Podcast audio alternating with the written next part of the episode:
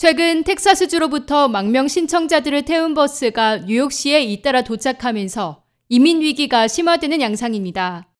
뉴욕시 최근 자료에 따르면 불과 몇 달 만에 뉴욕시 shelter의 어린이 수가 수천 명이나 증가한 것으로 나타났습니다. 홈리스 서비스국의 일간 보도에 따르면 지난 금요일 기준으로 뉴욕시 대피소 시스템에는 성인 가족과 자녀가 있는 가족 등을 포함해 총 5만 8,152명이 등록된 것으로 집계됐습니다. 이는 지난 6월 하루 평균 인구 조사량보다 25% 높은 수치로 1만 1,000명 이상의 격차를 보였습니다. 또 전년 동기 대비로는 29%나 높은 수준입니다. 특히 그 중에서도 쉘터 거주 어린이 수의 격차가 두드러졌습니다.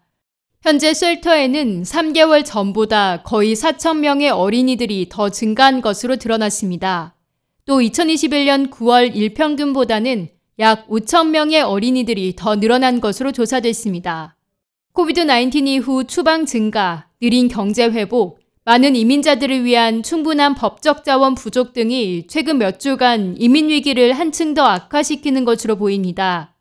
지난주 에릭 덤스 시장은 최근 몇 달 동안 13,000명 이상의 이민자들이 뉴욕으로 왔고 그들 중 다수가 텍사스주에서 보낸 버스를 타고 왔다고 말했습니다.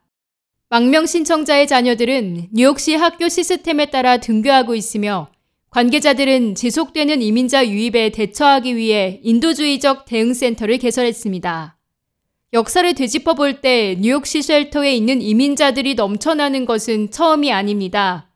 2015년부터 2019년까지도 쉘터의 일일 평균 아동 수는 매월 2만 명을 초과하는 등 높은 수준이었습니다.